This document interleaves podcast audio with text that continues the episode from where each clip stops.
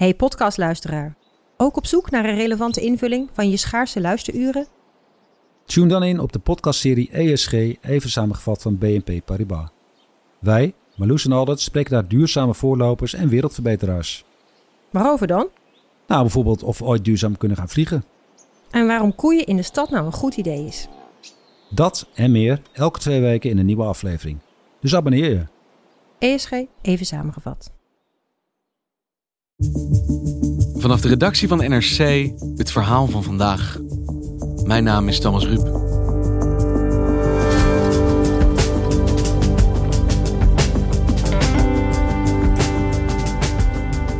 Dit weekend is het 25 jaar na de val van de Bosnische enclave Srebrenica. Lange rijen obelisken herinneren de stad aan wat hier gebeurde. Aan de 8000 mannen die hier werden vermoord. Dagelijks fietsen er kinderen langs. Maar eenmaal op school, ziet correspondent Emilie van Outeren, leren ze over de genocide helemaal niets.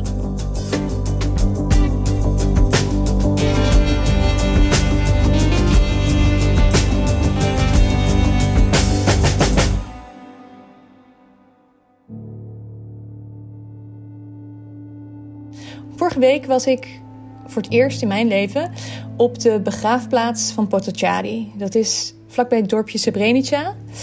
De plek waar in 1995 een genocide plaatsvond op ruim 8000 moslim mannen en jongens. Het is echt een hele bijzondere plek. Het is een golvend landschap met daarin uh, nou, inmiddels ruim 7000 volledig identieke witte obelixvormige grafstenen. En het zijn er ruim 7000 en niet ruim 8000, omdat 25 jaar na dato nog steeds niet alle mensen gevonden zijn. Eén graf dat daar wel ligt is het graf van Rizo Mustafic. En ik was daar met zijn vrouw Mehida. Zij woonden in 1995 samen met hun drie kinderen in Srebrenica. En hij is van haar en hun twee dochters en hun zoon gescheiden door de Bosnisch-Servische milities. We zijn daar op de begraafplaats geweest.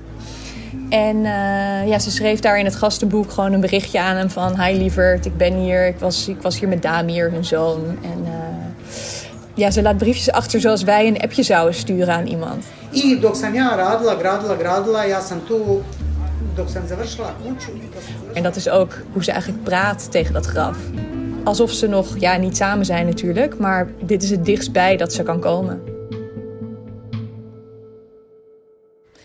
Dit weekend is het precies 25 jaar geleden dat wat de veilige enclave Srebrenica moest zijn, viel. En die plek in Potocari is dus ook waar zij Rizo 25 jaar geleden voor het allerlaatst gezien heeft. En wie was hij, Rizo Mustafic? Nou, hij was gewoon een, een bewoner van Srebrenica, zoals er voor de oorlog in Bosnië wel 37.000 waren. Maar zijn verhaal is bijzonder omdat hij als elektricien werkte voor de militairen die daar namens de Verenigde Naties gelegerd waren. Dat waren Nederlandse militairen onder de naam Dutchbat. En die oorlog begon in 1992. Na Slovenië en Kroatië splitste ook Bosnië zich af van uh, wat Joegoslavië was geweest. Uh, en dat escaleerde volledig.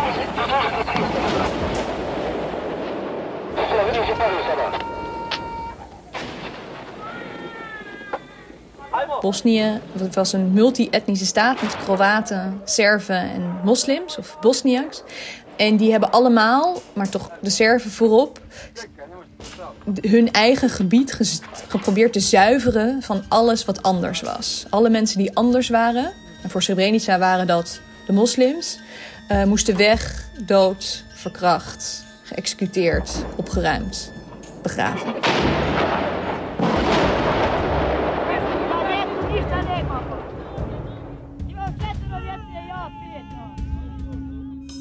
En in 1993 besloten de Verenigde Naties om in te grijpen.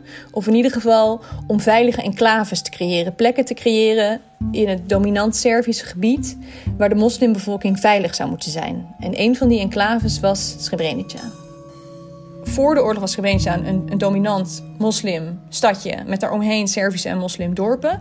Tijdens de oorlog, vanaf dat het een enclave werd in 1993, was het eigenlijk een heel groot vluchtelingenkamp. 30.000 moslims zitten hier al weken als ratten in de val. Het dorp is omsingeld door Servische troepen die weigeren hulporganisaties door te laten. Toch wist een cameraploeg de afgelopen week tot het dorp door te dringen en trof wanhopige ondervoede moslims aan. Ni sebi ni djeci dovoljno. Vidiš? da imaš dosta djece. Imam četvero djece ja. Ook in, Mehida vertelde ook in dat huis waar zij nu alleen woont, woonden ze toen wel met 40 mensen, allerlei gezinnen die, eh, die op de vlucht waren en daar een veilige plek zochten.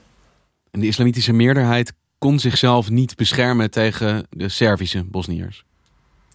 Nee, de Serviërs waren vele malen beter bewapend. En Bosnië heeft op zich een grotere moslim of Bosniak bevolkingsgroep dan Servisch. Uh, maar ze hadden niet wat de Kroaten en de Serven wel hadden: eindeloze aanvoer van voedsoldaten, generaals en wapens. Dus, dus dat was toch de bevolkingsgroep die echt het meest in de verdrukking kwam. En de bedoeling was dat de Verenigde Naties hen beschermden. En uh, specifiek Srebrenica, die enclave, werd beschermd door Dutchbed. Dutchbed 3 op het moment, zeg maar de derde lichting van enkele honderden Nederlandse militairen... die daar met blauwhelmen, zoals we het noemen, dus onder de vlag van de Verenigde Naties naartoe gestuurd waren. En een belangrijke voorwaarde van wat zij daar deden was dat ze gesteund zouden worden door door de rest van de Verenigde Naties. En dat als die Serviërs opnieuw iets van plan waren, want dat hing wel in de lucht, dat ze daar in ieder geval luchtsteun zouden krijgen. Na diverse bemiddelingspogingen van de EG heeft de VN inmiddels een vredesmissie in Joegoslavië gestationeerd. Het probleem is echter dat die niet de minste indruk maakt op de strijdende partijen. De VN-vredesmissie kan namelijk zelf niet militair ingrijpen. En wanneer ging het mis met Dutchbed? Het was al echt al een paar maanden heel onrustig, maar wij, wij hanteren de datum van, van 11 juli. Dames en heren, er heeft zich uh, vanmiddag een uh, ramp van grote omvang voltrokken met verregaande consequenties. De enclave Srebrenica is gevallen, is onder de voet gelopen door de Serviërs.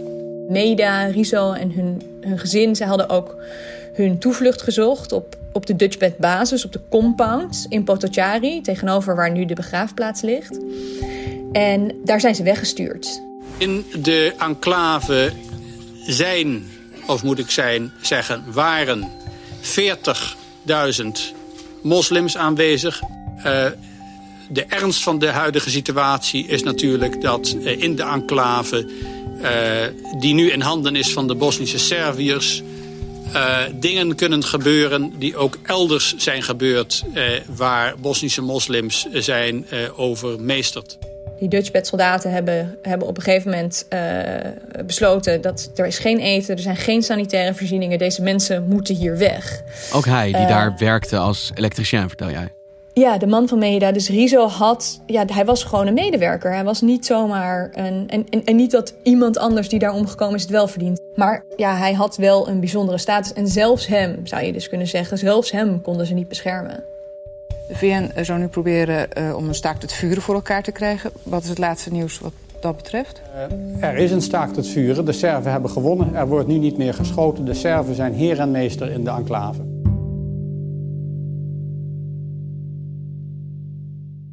Ali ja mislim da ona je tu izjavu i davala, prigovorila. Mehida vertelde dat ze eigenlijk geen afscheid van hem heeft genomen. Dat ze eigenlijk niet, niet, op dat moment niet dacht van... Oh, oh, ze gaan mijn man vermoorden. Ze dacht, mijn, mijn, mijn prachtige dochter...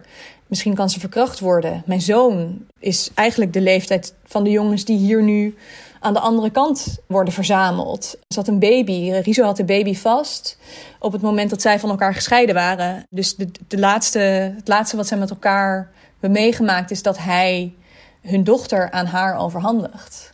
Met het idee: oké, dit is vreselijk, er is paniek, er is chaos. Uh, niet iedereen zal dit overleven, maar wij zullen elkaar weer zien. Samo su, ja, sam rekla tom vojniku da je on s nama, oni držu dijete. Geen tel in het hoofd dat dit de laatste keer zou kunnen zijn dat ze elkaar zagen. Nee, ze zegt, ze zegt dat, ze, dat ze zelfs totdat 16 jaar later, 16 jaar na 1995, zij zijn restanten, zijn botten, uh, die in een massagraf zijn gevonden, heeft moeten identificeren dat er altijd hoop was. Dat er altijd wel het idee was, hij is nog ergens. I on je men sam rekao, uzmi to dijete, marš naprijed dok die mannen en jongens zijn dus, dus vermoord, geëxecuteerd ehm, en in massagraven gegooid over het algemeen.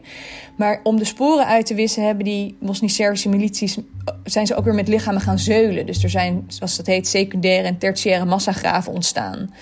We hadden ook in de krant verhaal voor de identificatie daarvan. En dat, dat van één persoon wel op 50 verschillende plekken lichaamsdelen zijn gevonden. Het is ook hard gewerkt door die Serviërs om de waarheid over die genocide te verbergen. Het bewijs. Zeker. Maar uiteindelijk is het bewijs wel gevonden door de internationale gemeenschap dat dit gebeurd was en dat het ook daadwerkelijk genocide was. Zeker, zeker. Nee, uiteindelijk hebben, uh, zijn er natuurlijk verschillende mensen, uh, generaals, politie, Karadzic, Mladic, voor het Joegoslavië-tribunaal in Den Haag veroordeeld voor deze genocide. Dat is natuurlijk uitvoerig bewezen voordat zij daar een levenslange gevangenisstraf voor kregen. The crimes committed rank among the most heinous known to humankind and include genocide and extermination as a crime against humanity. For having committed these crimes, the chamber sentences Mr. Ratko Mladic to life imprisonment. En Mehida, wat is zij gaan doen na dat ze van haar man gescheiden was en na de val van Srebrenica? Ze vertelde mij dat ze al voor 1995, voor die enclave viel in juli, het erover gehad hadden dat zij daar weg moest met de kinderen, dat het niet veilig was. Hij zei: uh, dit, dit klotenland bestaat niet meer. En Nederland was een logische bestemming. Immers, die, die mannen met wie die werkte, woonden daar. En zij zegt ook: Ik dacht, als er één land is waar mensen begrijpen wat ik heb meegemaakt, waar iedereen weet wat hier gebeurd is, dan is het Nederland. Maar met dat begrip viel het helaas nogal tegen. Want? Hoe merkte ze dat? Gebrek aan kennis. Mensen die helemaal niet wisten wat er in Bosnië aan de hand was. Of misschien wel iets gehoord hadden dat er iets was met Dutchbed. Maar dat daar 8000 mannen en jongens vermoord waren en dat, dat haar man daarbij hoorde. Ja, dat, dat, dat, dat werd niet begrepen, dat werd niet gezien. En ze heeft ook uiteindelijk besloten zelf om terug te gaan nadat haar jongste dochter oud genoeg was om voor zichzelf te zorgen. Zij heeft uh, zes jaar geleden besloten: ja, dit, is, dit is mijn plek, dit is mijn thuis, hier zijn mijn herinneringen. Ja sam ovdje zasnivala moj mladi život. Ja sam se ovdje naučila da živim. Ja ovdje volim. A oni osnivaju svoje živote. Oni moraju sa životom dalje. En ook een beetje dieper nog, als ik hier niet terugkom, als de familie Mustafic hier gevlucht is en niet meer terugkomt, dan is de genocide gelukt. Dan is de etnische zuivering gelukt. Dus zij heeft zes jaar geleden daar haar huis weer opgebouwd. Op dezelfde plek waar het stond. En woont daar nu een paar kilometer van, uh, van de begraafplaats in Potocari. En jij bent haar daar dus gaan opzoeken in Srebrenica. Wat is dat op dit moment voor een plek? Hoe gaat het daar? Het is gewoon helemaal ontvolkt. Er wonen misschien nu nog 6000 mensen, waarvan ongeveer de helft Servisch. En dat zijn vaak mensen die ook familie hebben verloren in de oorlog, maar ook in veel gevallen hebben meegedaan aan het geweld. En 3000 moslims die zijn teruggekeerd. En het is een beetje gek, want Bosnië ontvolkt sowieso. Het, het loopt leeg. Mensen stemmen met hun voeten. Er is geen werk. Politiek is een chaos.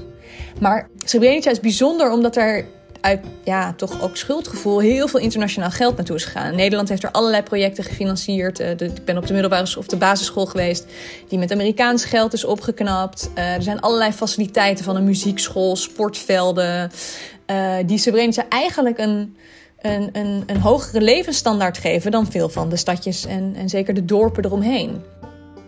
En die geschiedenis, hoe leeft dat in het Srebrenica van nu? De, de Servische bevolking wil er eigenlijk niet over praten. Die zeggen snel, ja, maar wij hebben ook geleden. Of ik weet niet of het wel een genocide was. Het wordt erg, de, de geschiedenis wordt gebagatelliseerd en verzwegen. En dat is de afgelopen jaren, hoor ik van veel mensen, ook toegenomen. Sinds uh, het stadje niet langer een Bosnische moslim of Bosniak burgemeester heeft, maar een hele nationalistische Servische burgemeester. I to je možda bio jedan prelomni moment Zbog koga sam se ja odlučio. Hij is gekozen vier jaar geleden Zo vertelde hij mezelf, omdat Serven daar de hele tijd gediscrimineerd werden, hebben zij zich uh, verenigd. Pa vidite, mislim, ja gledam iz svog ugla, kao običan građanin. Zaista je bilo tako nepodnošljivo živjeti u Srebrenici kada nemate nikakvu perspektivu, nikakvu egzistenciju, ne možete se nikom obratiti. En hij is gewoon een fanatieke genocide-ontkenner. Hij zegt, nou ja, dat, dat, dat, hij noemt het niet de val van de enclave Srebrenica, maar de bevrijding van Srebrenica in 1995. Het is een totaal, ja, eigenlijk parallele werkelijkheid.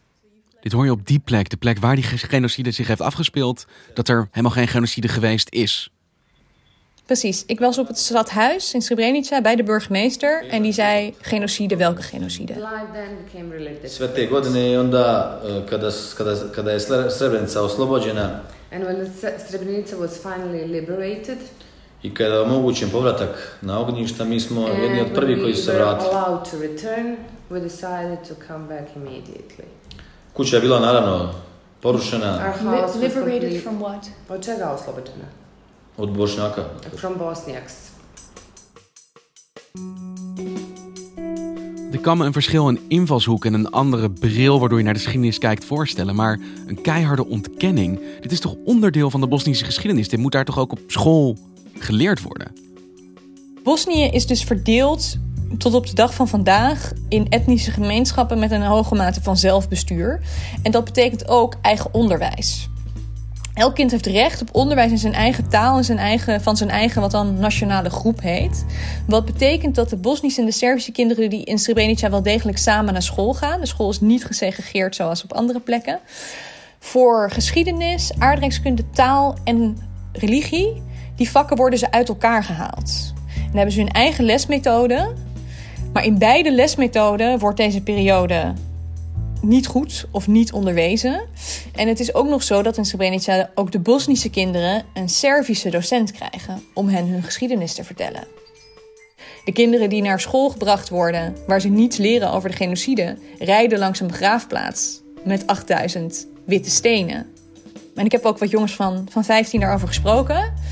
En die zeiden, ja, het wordt gewoon niet behandeld op school. We hebben het er niet over. De geschiedenis die geleerd wordt op de school in Srebrenica houdt op bij het uiteenvallen van Joegoslavië. En, en de periode die daarna komt is te pijnlijk en te controversieel om het over te hebben.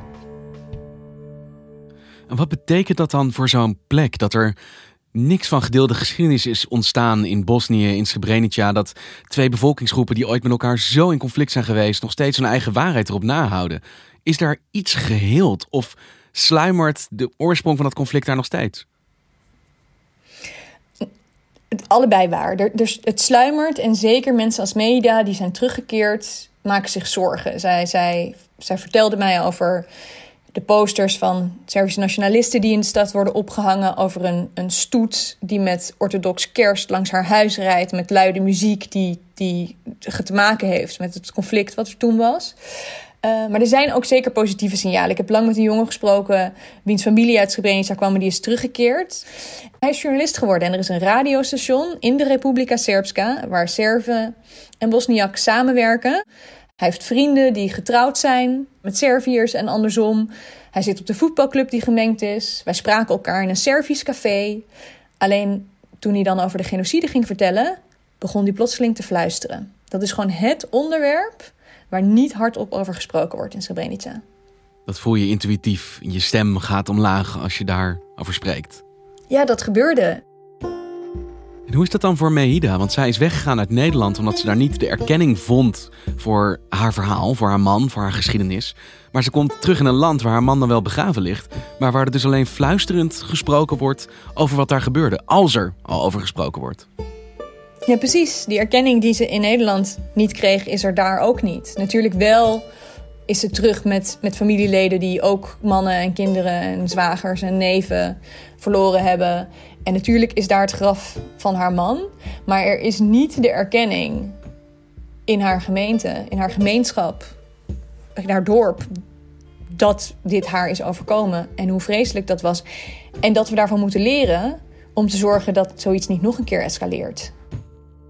En heeft zij hoop dat dat gebeurt? Heeft zij hoop voor de toekomst, haar toekomst? Zij heeft dat huis gebouwd, zij is voor de toekomst. Zij heeft dat huis gebouwd voor de volgende generatie Mustafic. Ehm, en wat schrijnend is, is dat die volgende generatie Mustafic daar altijd op vakantie zal gaan, bij oma op bezoek. Maar er is niet veel toekomst voor hun in Bosnië. Maar de, de, de vele tienduizenden, zo niet honderdduizenden Bosniërs die het land ontvlucht zijn, die zullen niet snel terugkeren. Dankjewel, Emily. Je luisterde naar vandaag, een podcast van NRC. Vandaag wordt gemaakt door Mirjam van Zuidam, Henk Ruigrok van der Werven, Tessa Kolen, Ido Haviga, Julie Blusset, Jan-Paul de Bond, Ruben Pest, Felicia Alberding, Jeppe van Kesteren, Misha van Waterschoot en Floor Boon. De muziek die je hoort is van Rufus van Baardwijk. Dit was vandaag, maandag weer.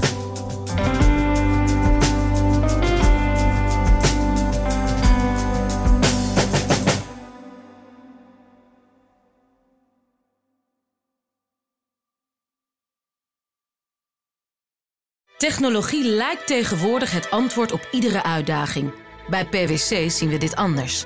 Als we de potentie van technologie willen benutten, kunnen we niet zonder een menselijk perspectief. Human-led, tech-powered noemen we dat. Ga naar pwc.nl.